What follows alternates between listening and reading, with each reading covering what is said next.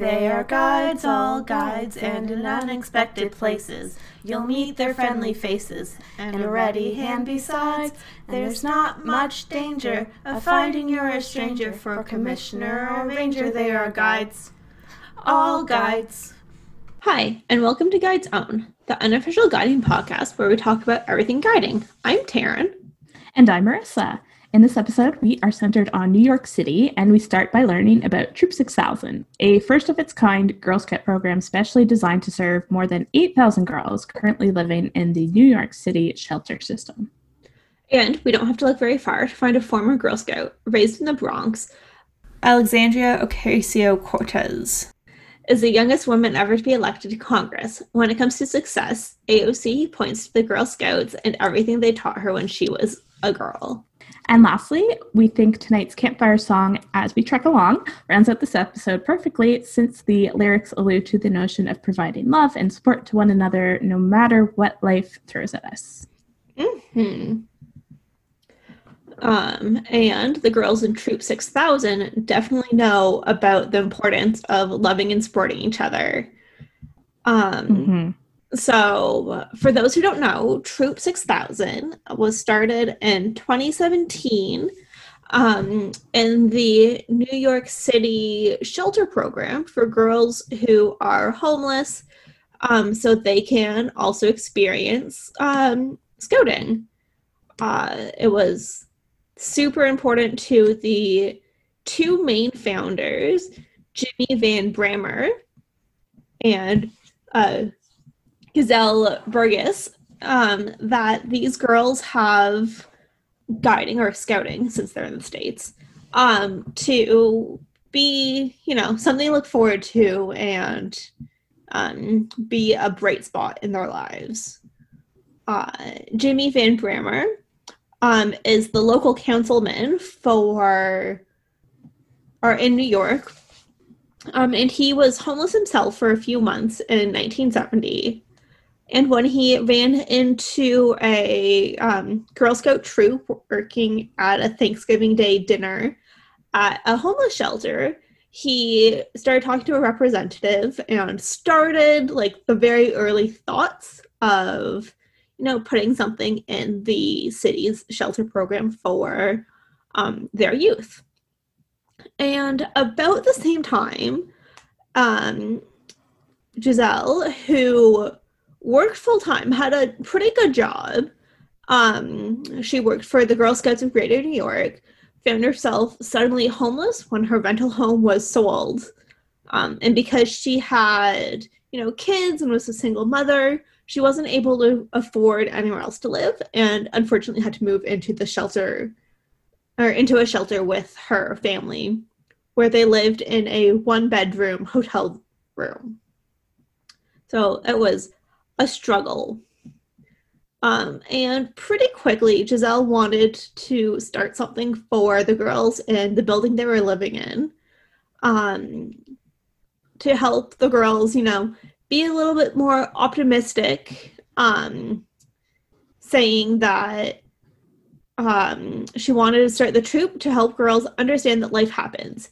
Being homeless is not something to be embarrassed about, it's something to push us forward and motivate us to be optimistic. So helping the girls find, you know, that silver lining. Um, and she started the group um, in a hotel restaurant community space um, in February 2017. And at the first meeting, she only had eight girls show up, three of them being her own kids. Um, so it was a little you know, hard to take at first, but fairly quickly the troop grew to uh, 20 girls who, you know, can't wait every week for their meeting night. Like, you know, girls all around us do. Um, no matter the background, it's, you know, a highlight of their weeks. Um, and that's like most of what I could find about the history of Troop 6000. Um, they don't like thinking of themselves to be all that different than regular troops. Um, it's still, you know, focused the same way any, you know, Girl Guide uh, unit or Scout troop is. That you know make crafts, do team building. Um, they focus on friendship.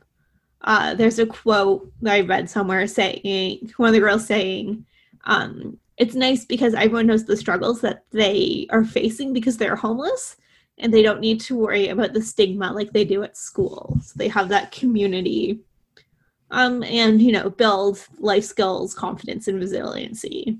Uh, one of the biggest differences, or the two biggest differences between Troop 6000 and regular troops is um, one being that uh, the girls or parents in Troop 6000 don't have to pay the unit fees. Um, obviously, those families are concerned about very different things and don't necessarily have that money to put aside. Um, so the um, fees are covered by the um, United or Girl Scouts of Greater New York and the City of New York.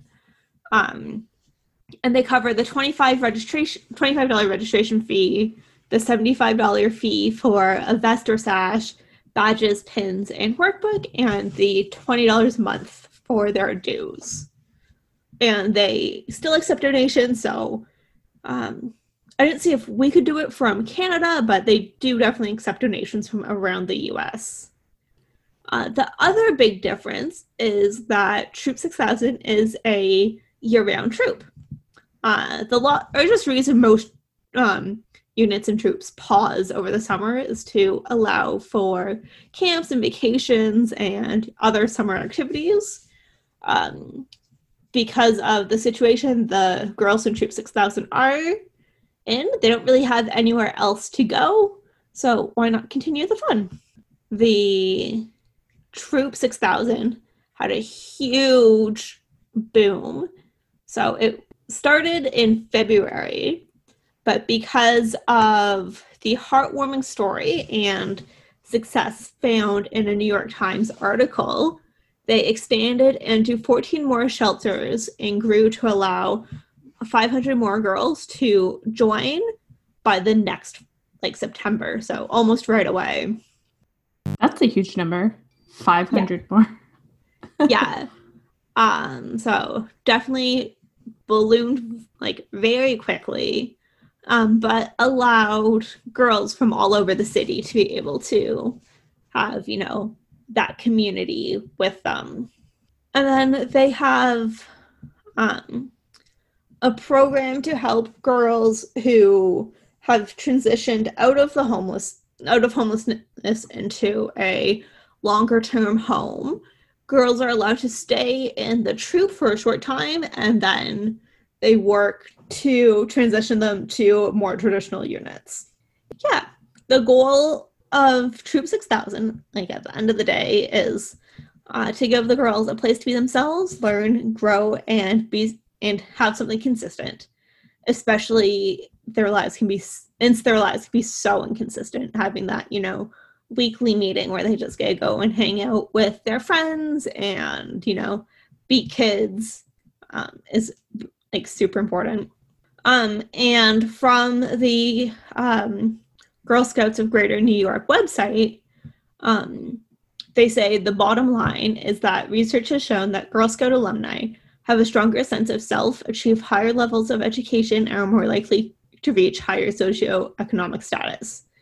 Every girl in five boroughs of New York of New York City deserves a chance to reach her full potential, to have her eyes open to the possibilities for college and careers, to make loving and supportive friends, to learn from caring female mentors, and to chart her own course to achieve her goals.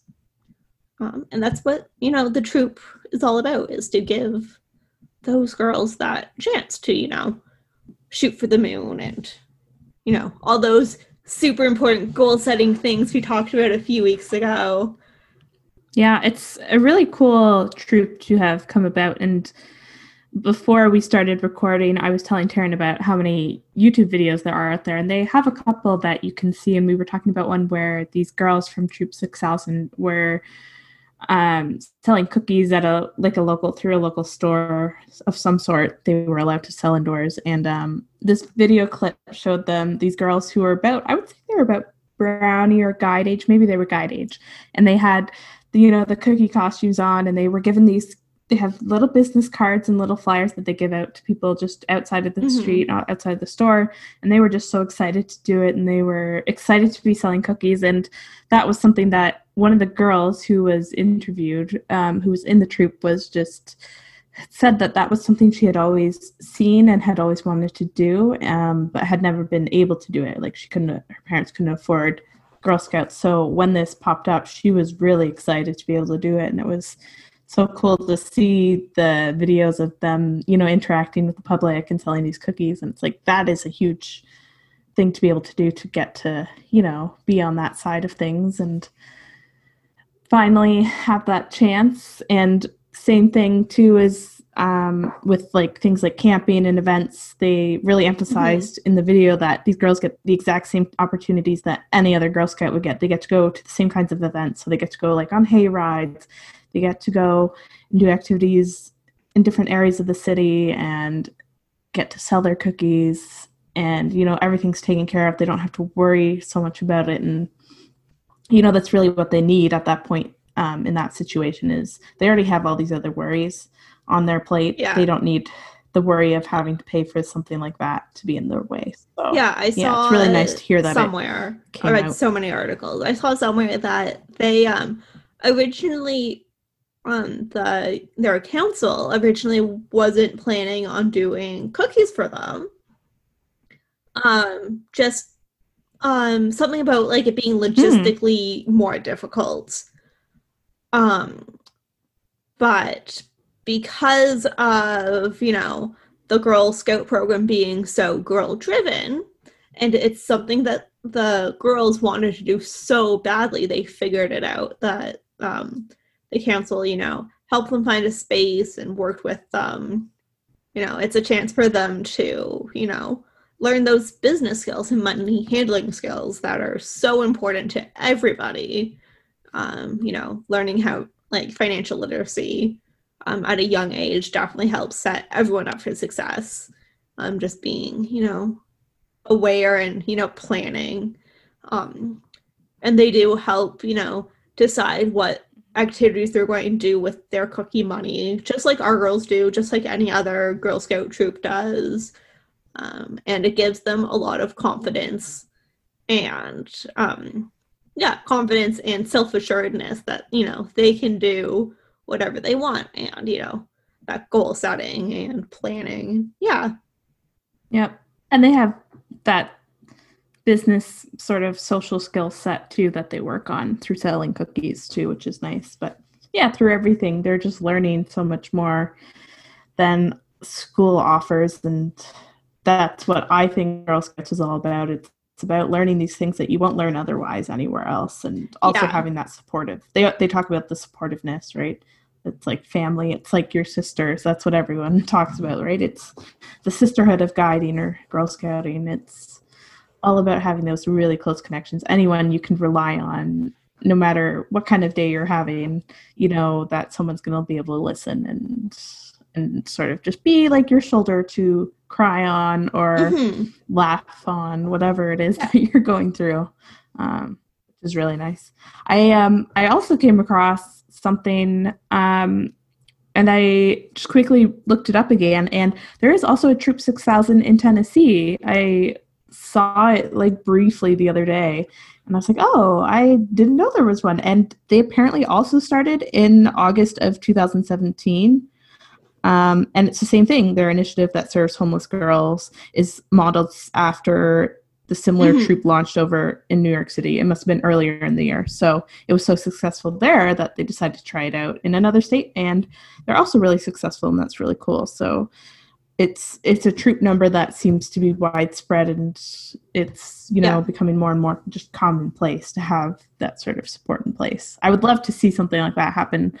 up here in Canada, but it's you know financially it's a little bit harder we don't get the same sort of money coming in mm-hmm. to help us with that kind um, of one other thing initiative um, that i forgot about during first part of our discussion is that a book just came out.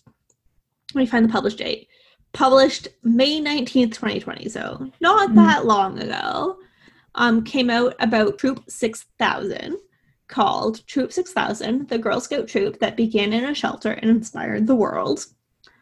Um, written by uh, Nikita Stewart, um, who was the um, person who wrote the first like New York Times article about them and kind of, you know, launched them into like everyone's consciousness.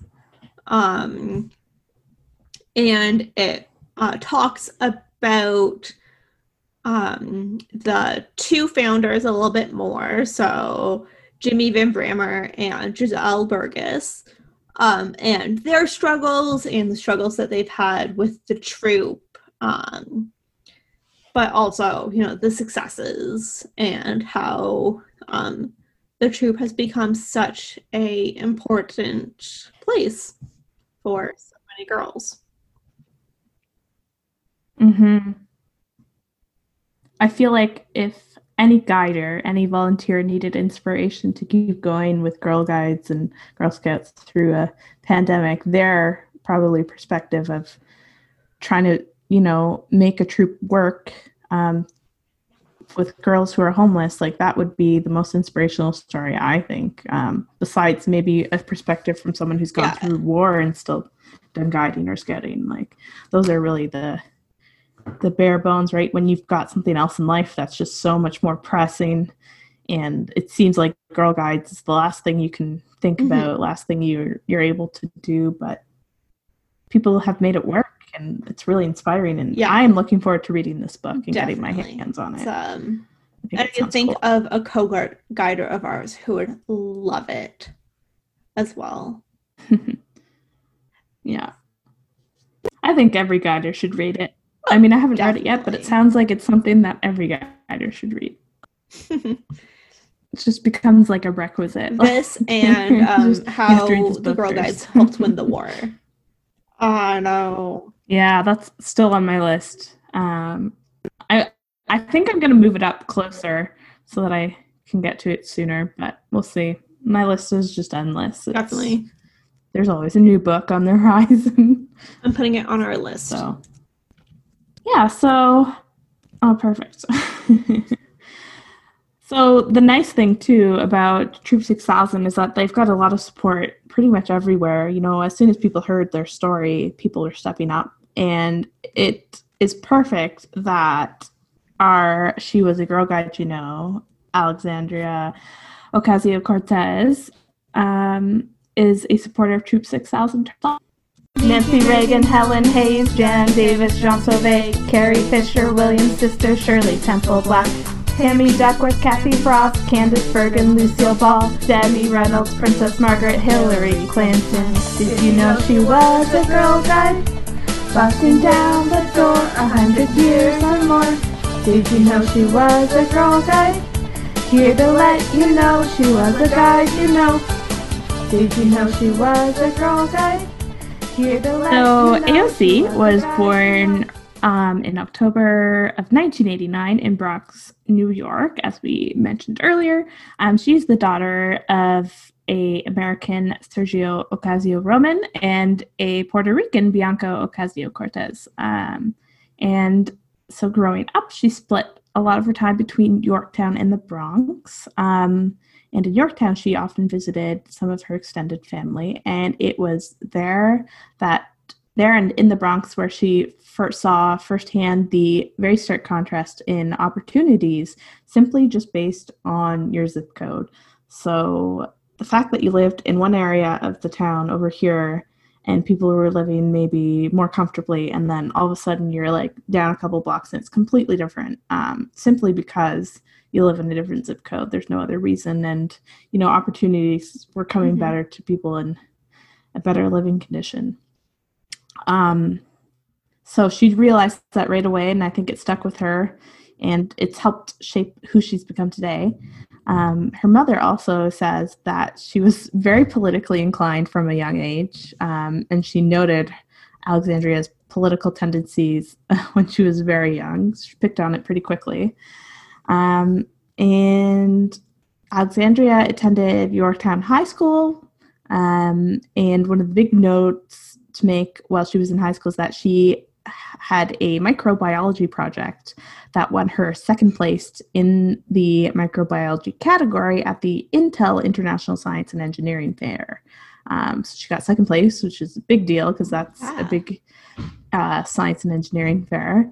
Um, and because of her impressive finish, she had an asteroid named after her, which is actually still floating through space to this day, um, according to the article I read. So that's really cool.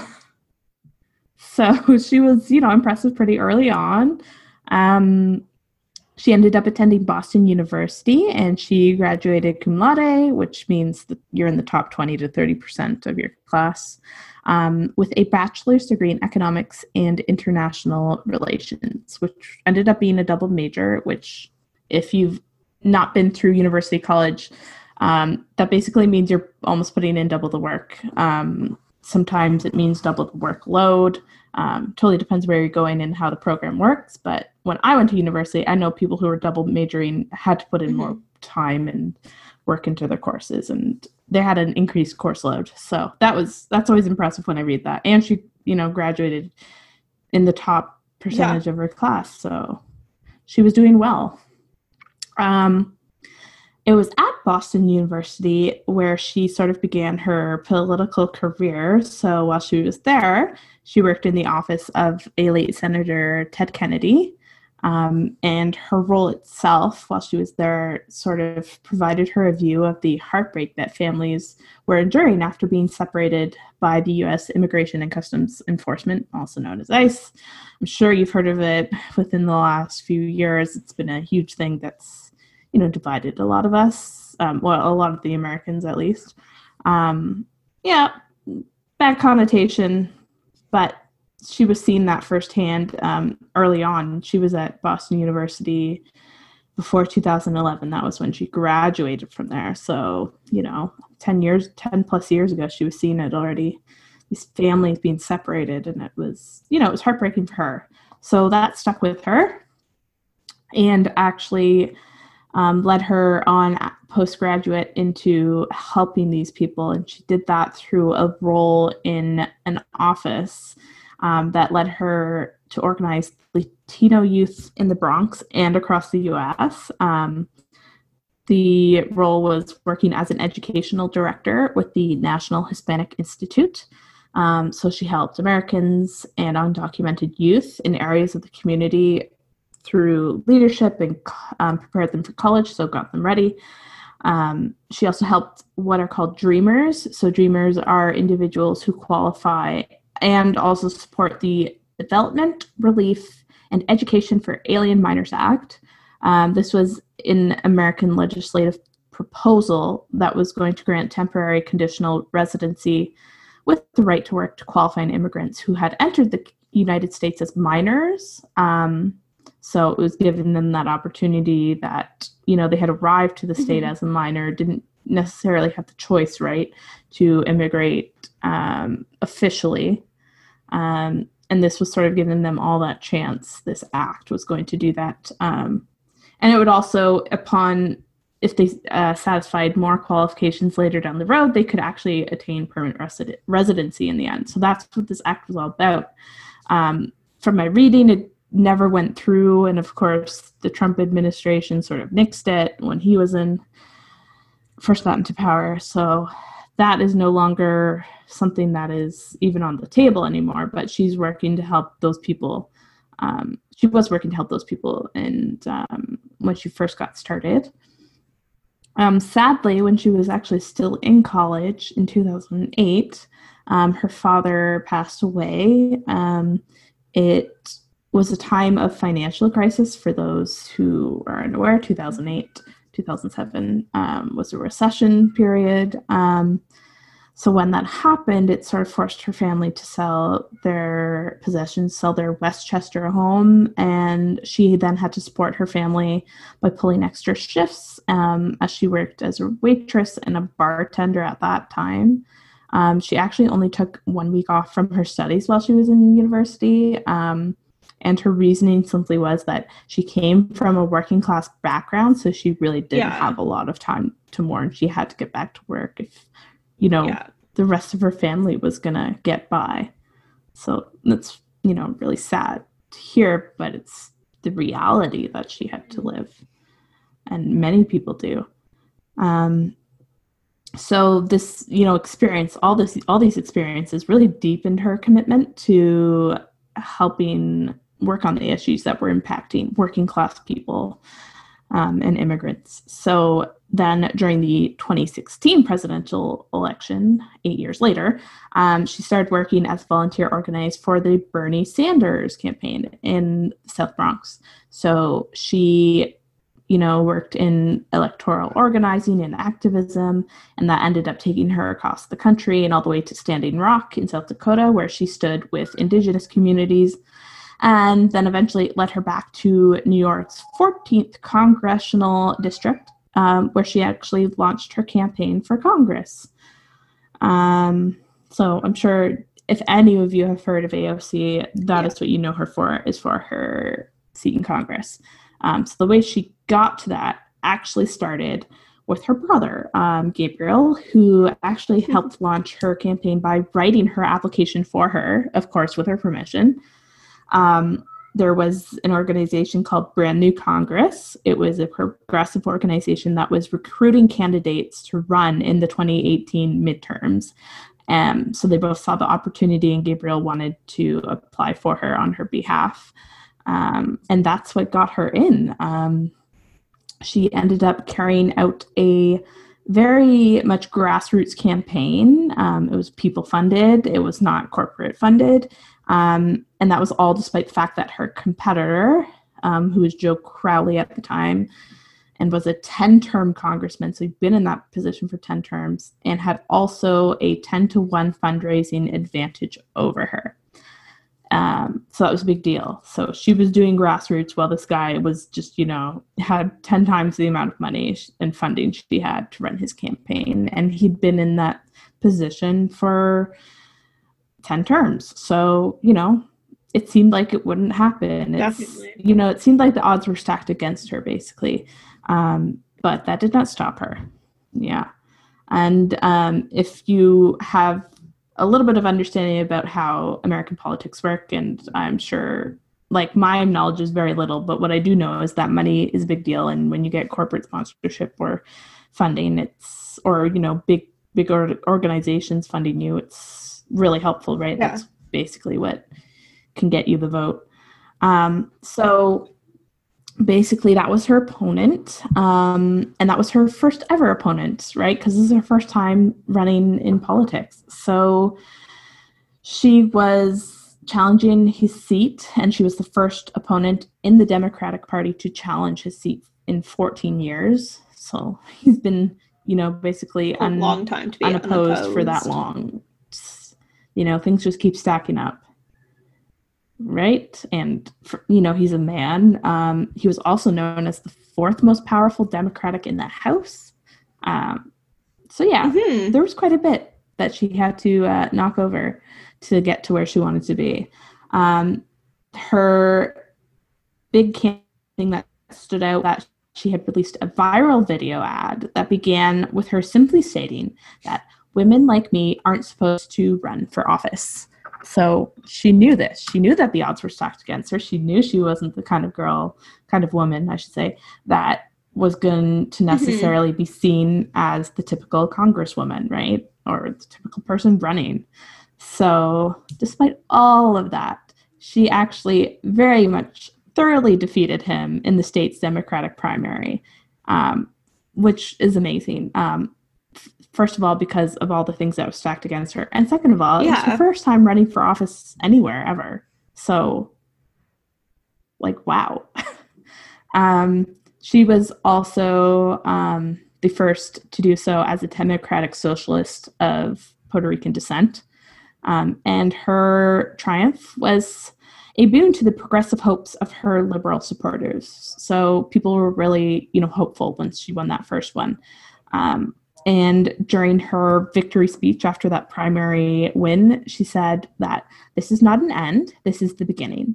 This is the beginning because the message that we sent the world tonight is that it's not okay to put donors before your community. So, you know, she was sort of nodding towards the fact that, you know, Joe was sort of going towards the money and she was going towards the people because she knew that the people mattered more in the end. Um, if you want to be someone who makes real change. So, yeah, you know, just a little bit of sass there, and that's perfectly okay.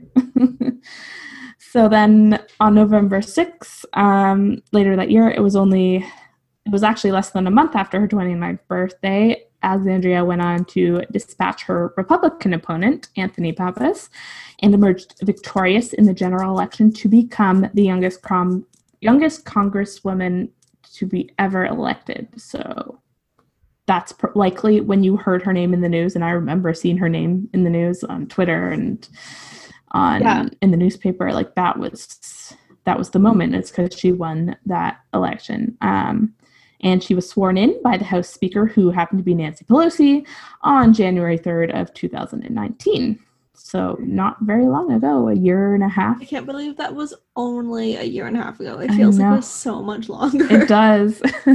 it's this year. This year's wonky. Yeah.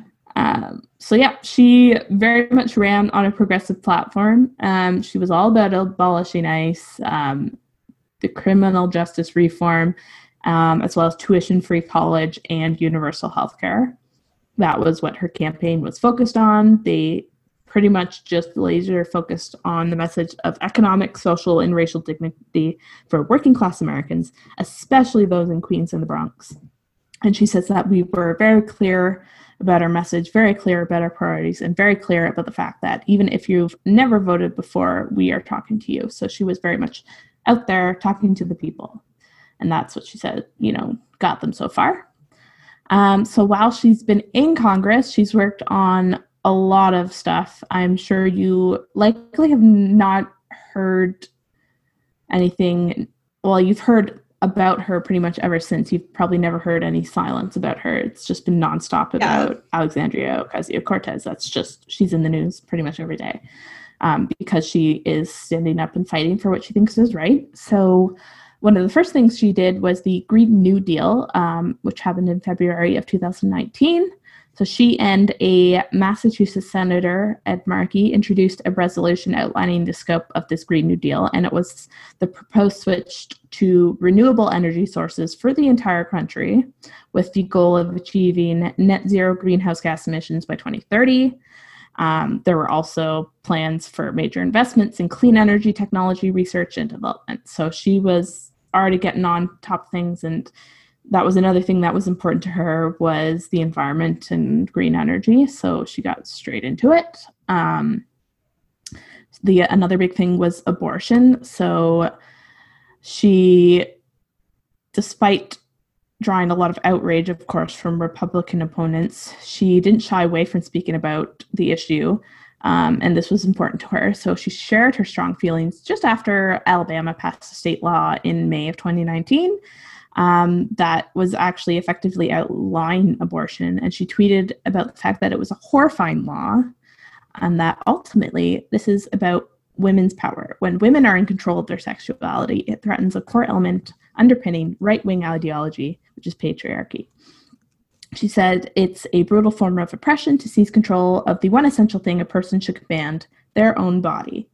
Um, I think pretty much, I mean, I can't speak for every Girl Guide or every Girl Scout, but I would imagine if you're in Girl Guides and Girl Guides is about empowering women and girls, you would probably pretty much be um, pro women's choice, right? Mm-hmm. And I think that was very clear f- there for AOC. It was just something that made sense to her.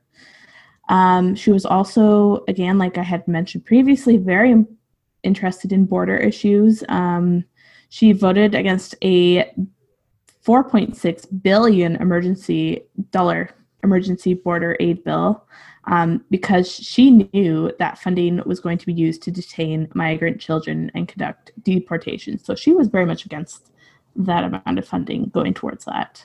Um, mm-hmm. She actually visited two of the Texas border facilities in early of July 2019, and she said she she recounted about the horrific conditions that one of the facil- facilities had that she had visited, and she actually claimed that she didn't feel safe with the border patrol agents supervising her tour. Um, so that's something to say if she didn't even feel comfortable being there. Yeah. Um, yeah. So uh, those are big things that she was interested in and is continued, of course, being interested in. Um, she was also a supporter of Sanders and Biden. Um, so in October of 2019, she gave Sanders a boost by endorsing his 2020 presidential campaign. Um, and it was actually around that same time that she began to draw attention for her questioning off of the CEO of Facebook, Mark Zuckerberg. I'm sure you've probably seen it. I have mm-hmm. watched a little bit of it. Um, and it's all, all about their social network policy of permitting political ads with misleading information. Um, there's a lot of controversy over that. Um, there's a lot of controversy over Facebook right now, too, um, with ads still to this day. It's like it's been going on for over a year now. Well, it will be by the time October comes around. Yeah. Um, so she was, you know, questioning him. And if you watch some of the videos, it's really funny to see his responses. It's like he doesn't know how to respond to her questions. And uh she's she's very interesting to watch when she's you know questioning people. Um so shortly after Bernie Sanders ended his campaign in April 2020, AOC called for her constituency then to rally around Joe Biden um, as the presumptive Democratic nominee. Um, so yeah, once Bernie Sanders was out, she gave her support to Biden. And a few weeks later, a spokesperson actually confirmed that um, she would serve on a panel advising Biden on climate policy. So, again, that sort of interest in climate change and the environment is something that she's known for. Um, she, among other things, is also a supporter of the single payer or universal healthcare system, LGBTQ equality, anti poverty policies, tuition free public colleges and trade schools, the cancellation of student debt, and voting rights and disaster relief for Puerto Ricans. As sure you know about Puerto Rico and the natural disaster that happened, they have been without the basic human essentials that you need for it was way too long and i think people are still suffering from that um, and the us government really wasn't helping out so uh, yeah. that was close to her, of course, because she's of Puerto Rican descent, so she has family there. Mm-hmm. Um, so yeah, there's a lot that she's interested in. Um, highly recommend you just like take a look at one of those videos where she's basically interviewing these people that are, you know, coming through for different reasons. Um, Mark mm-hmm. Zuckerberg is one of the funniest ones to watch. I think um, it's sad that what is happening is happening, and that Facebook isn't standing up um, and taking responsibility. But it's entertaining to watch her, you know, do what she does best. Yeah. Um, when it comes to Girl Scouts, um, when I searched her, one of the biggest things that came up was her bashing the this um, Girl Scout cookie boycott. Um, so it was shortly after her midterm uh, win that she told Girl Scouts USA about you know her experience with Girl Scouts. Um, she had you know learned so many life skills, um, entrepreneurship, um, to baking, to survival skills, um, and she also talked about how great the organization organization is at encouraging confidence and curiosity. Um, from a very young age, and pointing out actually that many women of Congress started out as Girl Scouts. Uh, can't remember the percentage. I think I've read it somewhere recently, but it's close to half, if not over half, of all the congresswomen are former Girl Scouts. Yeah. And if that doesn't tell you something, I don't know what will. Um, so, yep. Uh, the cookie boycott um, started on International Women's Day of, of course the last did. year. Yeah, because what better day? Um, she was um, AOC was actually called out by a right wing writer who had called for this cookie boycott simply because she had just formerly been a Girl Scout. So the writer um, ra- uh, railed against the organization's continual support of left wing causes and its adoption of a new global agenda in the 1970s. So she's like already harkening back to decades and decades ago. Um, but what she wrote is really interesting. Um, it says, Before you decide to embrace an International Women's Day celebration or buy the cookies, ask yourself Will the country be better off with more representatives like the young socialist Alexandria Ocasio Cortez? Um, so, yeah, there's some implications she's making there, um, which isn't too surprising coming from, you know, the opposite wing. Mm-hmm. Um, but of course, AOC hit right back to that article on Twitter, and in her response, she wrote, boycotting cookies that teach little girls leadership skills to own the libs, the liberals. Um, and she said that she'd actually take 10 boxes of cookies in response to that article. um, thank you very much. so, you know, she was, it was, it sort of just came out of left field and, or right field, should I say. And, um, you know, just it sort of I think took everybody just at shock. Like everyone was shocked when they read that. It's like, why her? And it was simply just because she had a connection to the organization that this person wanted everyone to boycott the cookies because she had this relationship with the organization. I just think that yeah. was ridiculous, and I had to include it because it was hilarious. I thought. yeah. Um, um so I looked up how many um, congresswomen are Girl Scout alum, um, so this is a slightly older report. It's from 2018.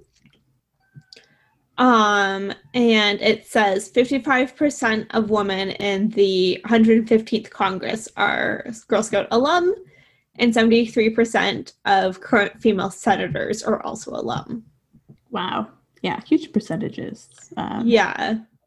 If yeah that should be inspiration if anything that first of all you could you can get to that kind of position as a girl in the living in the states. And i mean i think it could translate up to similar sort of countries like here in canada i'm sure in other countries around the world where you know it's a little bit more liberal or you know the rights are a little bit better in terms of women being able to take on jobs like that. Um, mm-hmm. should definitely be an inspiration um, for anything. Yeah. So yeah, um, she's also so she's big on Twitter too. You can see AOC tweeting about all types of things. Um, one of the things that she did tweet about that was maybe a little bit more on the positive side of things is that um, she tweeted a message of support for the Girl Scout Troop 6000 that we mentioned earlier. Um, and she said that she was really proud of her constituents for in her district who helped to get the troops started. Um, so she was really excited about that and is very supportive of them. So that's a really nice tie to that topic. Um, I also found some sort of fun facts about her. There's just a couple here. Um, first is that she actually founded a pub- publishing startup, which sought out to publish books that portrayed the Bronx in a more positive light, um, so sort of close to home. And during the COVID 19 pandemic of 2020, she actually achieved a League of Legends rank of Silver 3. Um, I'm not a gamer, so I don't really know what that means. Um, but the game, if you're unaware, is a multiplayer online battle arena video game. So you're competing against other people. Um, and she I don't know. She must have spent a lot of time on there to get up to that rank. I don't know how high that rank is, but Neither it do I. surprised me. Like the fact that she has enough time to like get any level of rank on League of Legends. Um, like everyone knows that she's super busy in Congress. Like she, you know, doesn't shy away from the fact at all. Um, but I just find it funny that you know, at the end of the day or whenever when she finally gets to leave her office and go home she's going home and playing computer games. I think it's hilarious. I did laugh. Yeah. I can also just really easily imagine her doing it though. Like i think she's a pretty badass woman if i oh, should say. definitely. Um she takes no bs she you know is not going to take any of your lies any of your anything you try to say that she knows is not true. She is a serious woman and she will get the job done. So, like, slightly surprised, but also not really surprised that she was able to do that in her free No. time. It's more like my bigger surprise is that's what she's choosing to do in her Yeah, free time. Like yeah. if it was me, I would be sleeping. uh, or like I don't know. I guess it's her version fooling around and blowing off steam. I feel like I would love to hang out with her. I feel like she's the kind of girl I could get along with really easily. Um, definitely. I know you would probably get along with her because she's also a Trekkie. Um, Yes. her parents let her stay up late when she was a kid to watch Star Trek Voyager. Um, and she fondly recalls watching Captain Janeway lead her crew home through desperate straits while lost in the galaxy. And I bet that proved for inspiration again for her career. If anything, you know, she's going to pull at least New York City. I don't know about the rest of the states, but she'll help pull us, pull us all through whatever dire straits are ahead and we're suffering. I have I have faith in her. Definitely. Um, and it makes sense that, you know, her family would be Trekkies um, with some of the his- race relation history on Star Mhm. Trek being, you know, um, a big, you know, having Uhura in the original series being the first black regular character, um, leading character um, on TV, and the first interracial kiss on TV happened in Star Trek. Um, Pretty progressive show. yeah, um, there has been lots of groundbreaking events happen on Star Trek, so it makes sense that you know coming from a, like any um background that Star Trek would be an important show for generations to you know show kids that they can be whoever they want as you know we talk about over and over again. Um, if you don't see yourself in that position you're less likely to know that a you can or b like even try for Mhm. it so I feel like that's a message that I'm getting like subliminally every time I look at articles anywhere or watch videos. It's about how if girls can see someone else doing it, they can do it. They can dream of themselves doing it. So yeah just it's so true.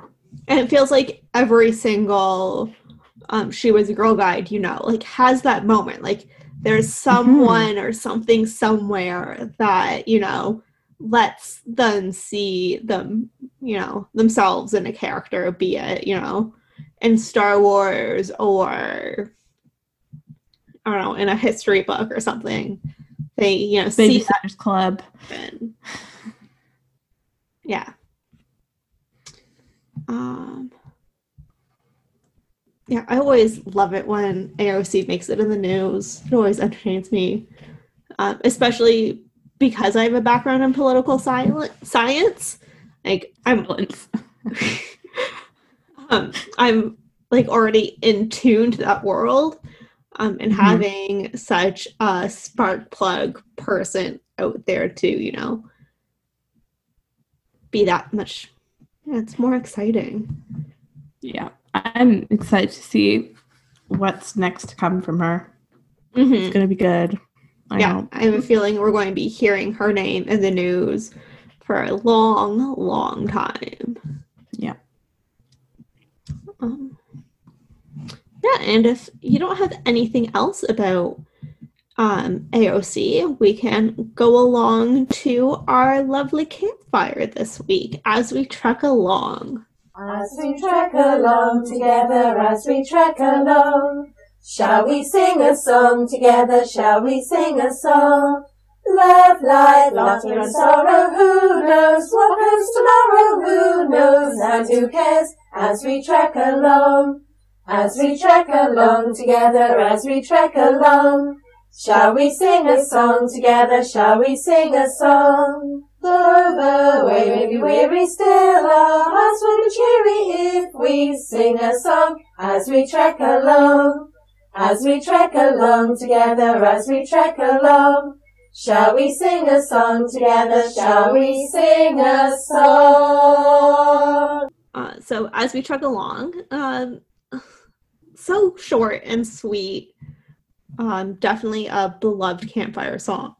Not so much a campfire song as a hiking song. Um, I always sing it, you know, if I was hiking or like going between activities at camps. Um, we would sing it from time to time. Um, and as I was looking into it, I realized I don't actually know what trek means. Like, I, you know, know it means like to walk or move or like go from place to place, but like what it actually means. So I looked it up and um, it is it means to travel or migrate slowly or with difficulty, especially to hike through rough terrain. So just a more difficult hike or walk, um, which makes sense. Um, and it's just a short, sweet tune. Not a whole lot about this one. Yeah, it's a nice. I love that uh, somehow this week all our segments connected really well because Trek and talking about Star Trek and AOC, and then AOC with the connection to Troop 6000, and then Yeah. Troop 6000 even circles back around to as we trek along because it's all about, like we said, having that group camaraderie and being able to lean on each other and get through whatever Mhm. treks you're walking through, basically. Because treks, like you said, are sort of the more arduous, more complicated walks in life. Or, you know, if you're going on a if you're going on a trek, you're like, you know, you need to pack a little bit more. You need to be a little bit more prepared. You're going on a trek as opposed to a walk. So that's sort of what imagery comes to mind for me. So Yeah, I really like that we came full circle. Yeah, and especially um, one of the lines is love, life, laughter, and sorrow. Who knows what comes tomorrow? But it's like, yeah. you know, who knows? Who cares? Like, we're just enjoying our time. Um, Mhm. And then another line is, though the way may be weary, our hearts will still be cheery or will be cheery. Um, so, you know, you like, you know, you can be tired, you can be having a hard time, but like you always have something to look forward to. Like it's that optimism that we were talking about in Troop 6000. It's, you know, this is just a little bit of a hiccup. It's, you know, a bump in the road. Like, you know, let's be optimistic. Let's, you know, work hard and we'll get to the end. Well, you know, something will change. Yeah. Yeah, it's like that that old line from the old law about a girl guide smiles through like all difficulties or something. Something like that. Yeah. It's that That's same exactly what this is. um the same uh, you know, optimism that keeps us going. And, you know, Mhm. when you're trekking and, you know, if you're having a hard time or if it's a hard bit of terrain, singing a song always like that distraction always helps you. It makes, you know, think a little bit or, you know, not think so much about the rough road. Um, hmm lets you enjoy it and not necessarily need the best singing voice, but it makes it makes you smile and you know distracts you and Yeah, any exactly. distraction in a tough time, you know, makes things just that much easier. Exactly. Um, I guess that brings us to the end of another episode. Um, so as always, uh, make sure you subscribe on your favorite platform: Spotify, Apple Podcasts, Google Podcasts, wherever. Um, and wherever you're finding us, make sure you give us a five star rating and a review. Let us know that you're listening and enjoying.